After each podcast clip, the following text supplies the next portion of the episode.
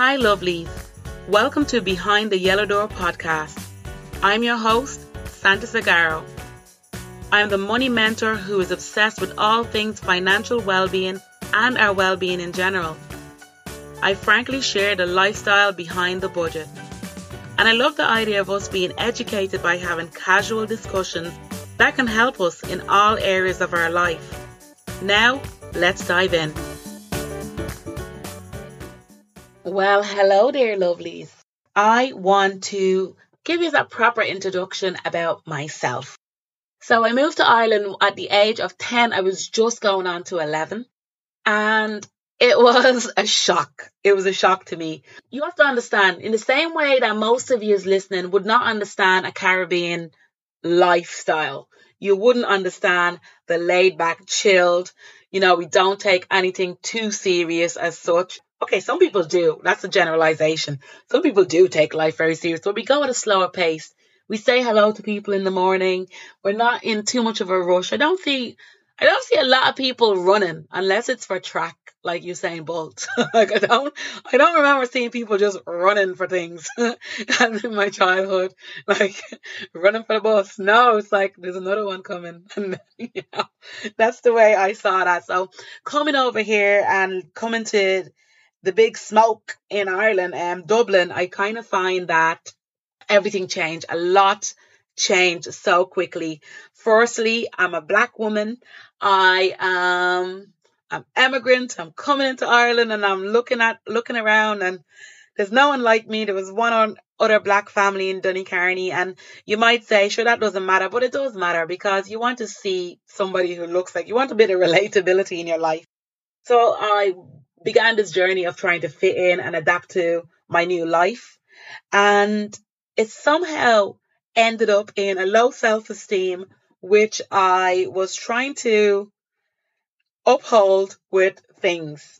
I liked spending money. I still like spending money. And when I didn't have enough money to spend, I got loans and I got loans upon loans upon loans. If I wanted it, I bought it even I feel like that's in some way a love language. I don't know if that is a love language, but I like buying things for people. I like being able to pay for that round. I like I like that sense of importance that it gives me to a certain point.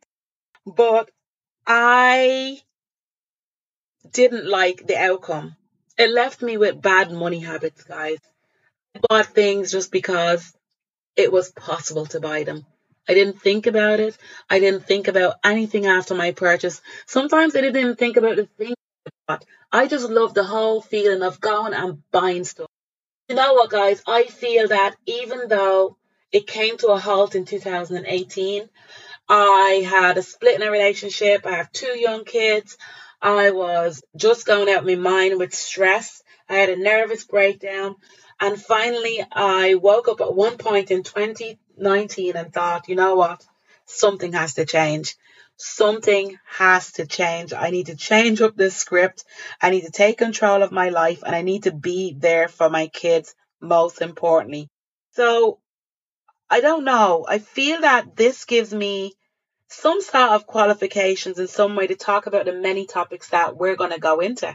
And one of them is money because in 2019, I became a debt slayer and I decided that I was going to clear 15,027 in debt in that one year. And you know what, guys? I did. And that's why I always say to people, I have survived many blows in my life.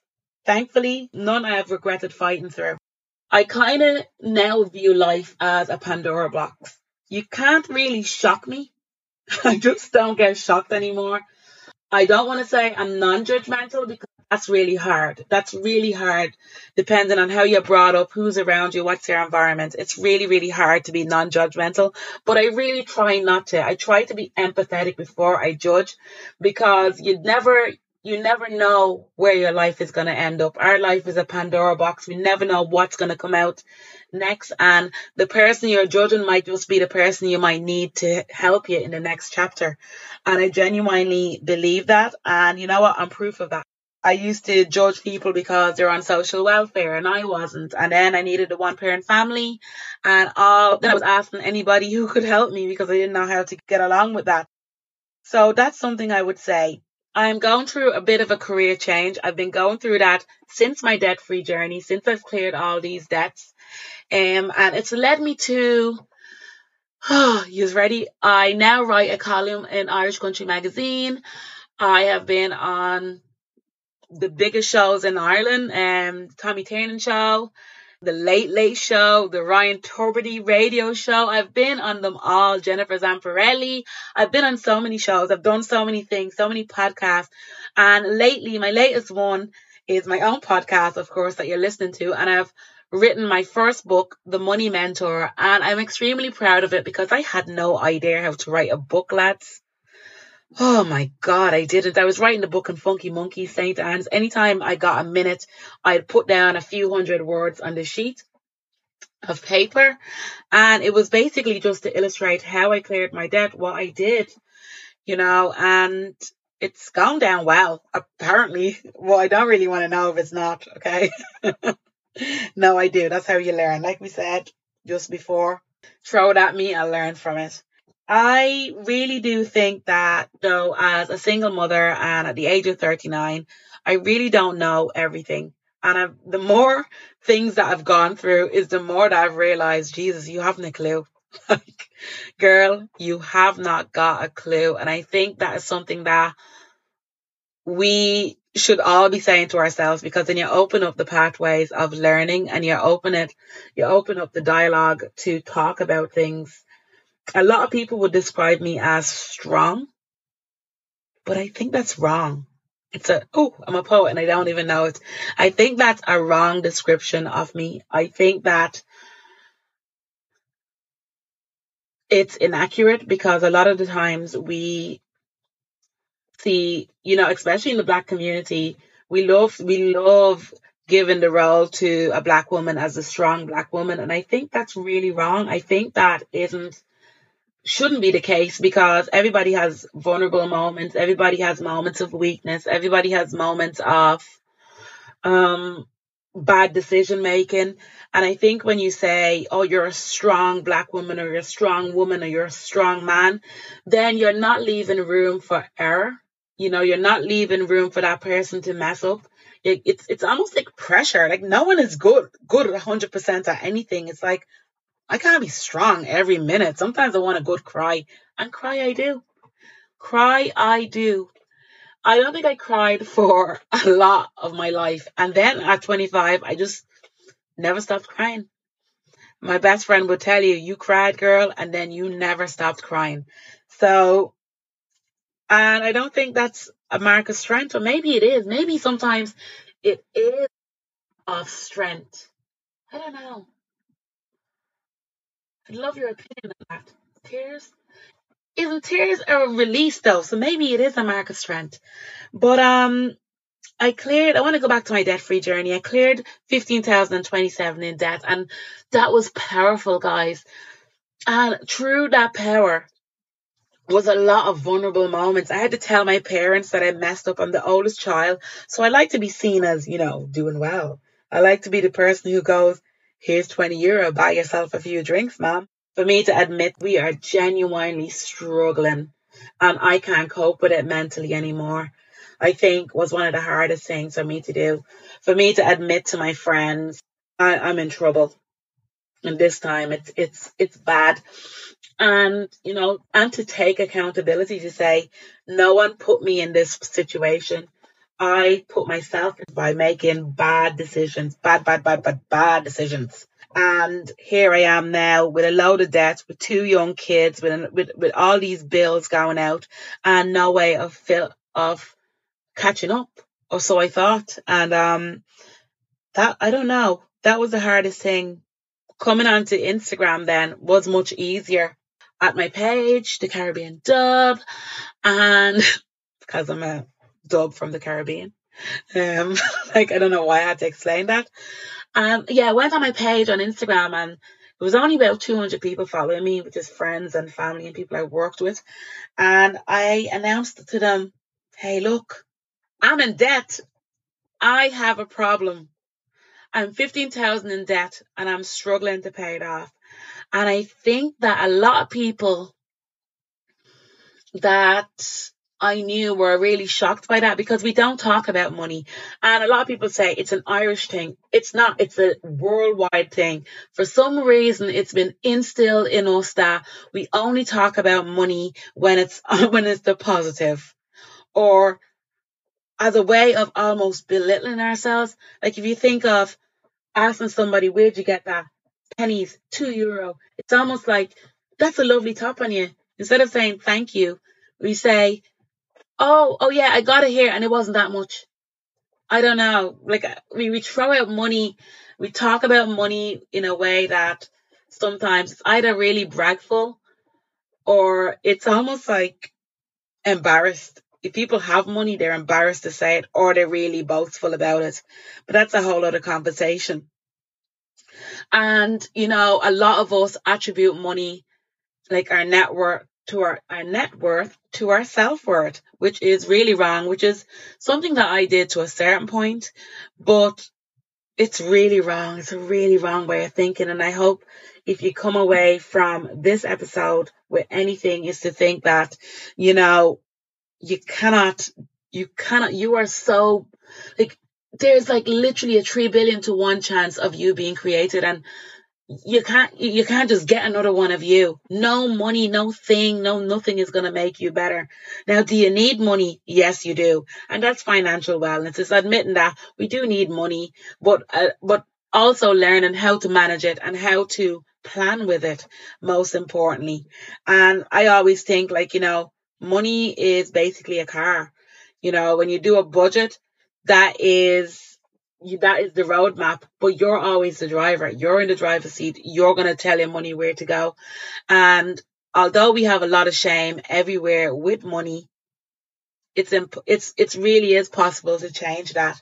I have been canvassing to talk about money and canvassing talking about, you know, financial wellness because I think this is something that's overlooked and it's something that, like I said before, we don't talk about. But when you don't talk about it, you create a scenario which is shame based and people are not willing to be honest then about things that they need, like talking about money or like good money management skills. It's shocking that right now in schools, you know, we don't have a curriculum where people can just talk about money. If you think about it, it's the last taboo. We have sexual education now. We talk about religion. We don't talk about money.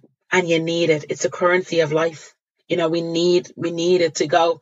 We need it to survive these day to day life expenses.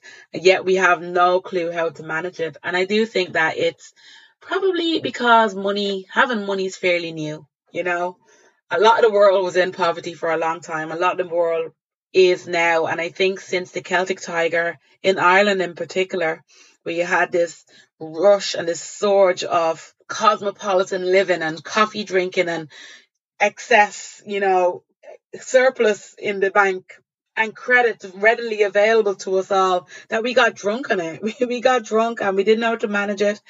And we still do, but it's really really young when you think about us managing money, when you think about us literally getting to grips with our financial wellness. And, you know, I do think that is self care, and that's something that I'm going to be touching on time and time again. And with all my little, my little, ooh, no guests be coming on here. You going little guests with all my guests it'll be conversations that I will somehow inject a conversation about money. But me making this podcast actually is stands for bigger things because I'm a black woman. I'm making a podcast and I'm an immigrant and I think that I am qualified in many areas that a lot of people and a lot of peers, a lot of my peers wouldn't be. And I think that with my openness to learning and I'm not afraid to ask the raw, the, the raw and the awkward question, or awkwardly ask these questions. I might say, I'm not afraid to to find out where exactly do I fit in this world. You know, sometimes I feel like I've done everything right.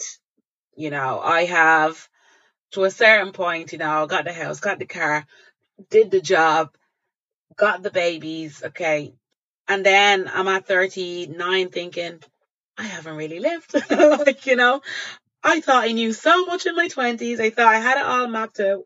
And now I feel like, you know what? Life isn't about being a map. And I don't want to be put into a cookie jar or be a cookie cutter family, even though I know it's hard for the kids at times. And I'll, I'll touch on this briefly. If you're a single mom or single dad, it is hard at times where you're burdening so many things, so many decisions. I have decision fatigue all the time because I have to make so many decisions in probably an hour that most people wouldn't even make in a day. It gets tiring and it gets hard, but I know that it's worth it and I'm fully capable. And it's actually a strength to say when you're not capable and ask for help. And that's how my money journey began with me asking for help. And, you know, after a very tough year, just me being open to the people that were around me. And it ended up with me clearing all that money and learning techniques and meeting lifelong friends and coming through it really questioning everything about my life and everything about who I thought I was and the qualities I valued in me and created new values, created new money values, you know. Used to be my money value used to be money is a comfort blanket. Now it's security, stability. You know, those are the words that I'm I'm I'm associating with money. So if you love money, just know why. That's all I would say. If you love money, know why. But I want to talk about other things as well. I'll be introducing the no spend days, which are days that you spend no money. And a lot of people think I'm mad. And if you're one of them, you need to understand how crazy it is for one day for you not to spend money. How crazy it is for you to hear that me not spending money for one day is shocking. And you understand the world that we're living in, which is a consumer jungle. So I really hope that you find this podcast interesting. There's going to be a few topics that I'm going to be focusing on. And it's not going to always be about money. Like I said, it's about lifestyle behind a budget. I really want this to be something that you understand why the numbers are needed. A lot of times we do a budget and especially for me, I'm emotionally led. So you can tell me, Santis, if you just say 500 euro, you'll be fine.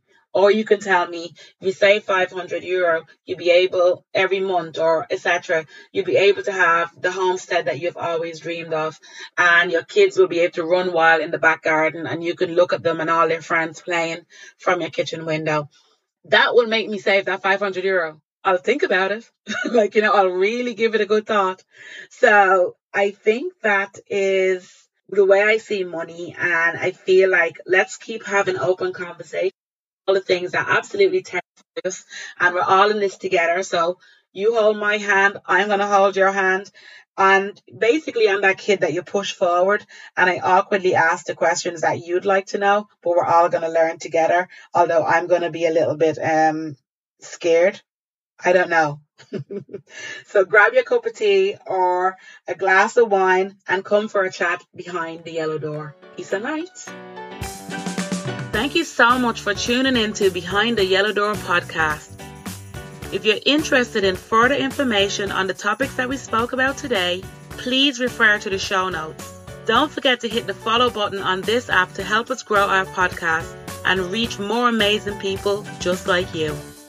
Finally, I'd appreciate you leaving a review on whatever platform you're listening on and sharing the podcast with family and friends as it supports us to grow and reach new audiences. Thanks so much for listening, and I'll see you next time. Peace and light.